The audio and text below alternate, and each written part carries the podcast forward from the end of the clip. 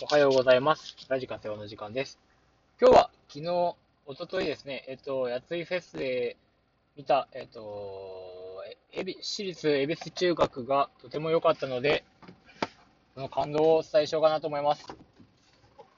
もう10年以上になるんですね。結構あの主要なメンバーも抜けて、僕結構久しぶりに見たんですよ。なんですけど、あの、最初は、最初の、最初の最初のコンセプトは、えっと、学芸会レベルのアイドルで売り出してて、まあ言えば、すごい、下手くそな子たちだったんですけど、今めちゃくちゃうまいですね。あの、何？新メンバーが入るらしいんですけど、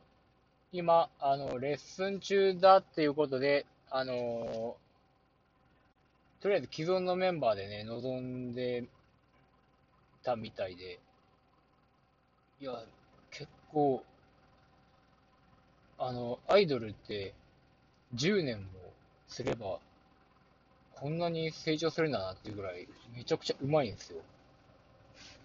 ちょっとびっくりしたっすね。あの、またちょっと、久しぶりにね、スターダストのアイドルたち、見てないアイドルたちがいっぱいいるんで、なんかね、こういうフェスとかで見れることがあったら、ちょっとどんどん見ていきたいなって思ったんですけど、フェスに出てくるアイドルってやっぱかっこいいですね。あの、異彩を放ってる感じがすごいしますね。あーすごい。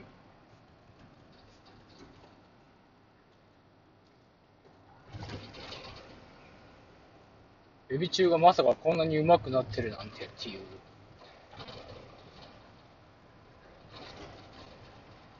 感じでした。エビ中もそうだし、あの、電波組もめちゃくちゃすごいですね。あの、電波組もやばいなと思って。パフォーマ、あの、別の、なんていうんですかね、萌えの要素を残してるんですけど、めちゃくちゃパフォーマンスが激しいっていうか、これぞギャップ萌えなのかなっていう、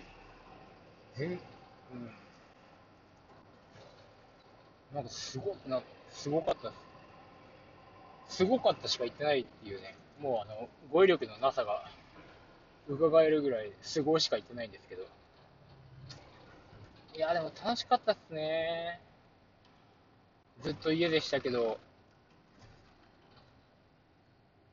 家でちょっとずっと座って見てたんで、あの、休み明けちょっとね、腰が痛かったんでね、あの、結構入念なストレッチと、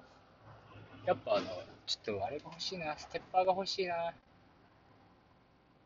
休日にね、ちょっと外を歩く代わりにステッパーを踏むぐらいの健康維持はちょっと必要かもしれないなって思ったところであります。えー、安いフェスの話、まだまだ続きます。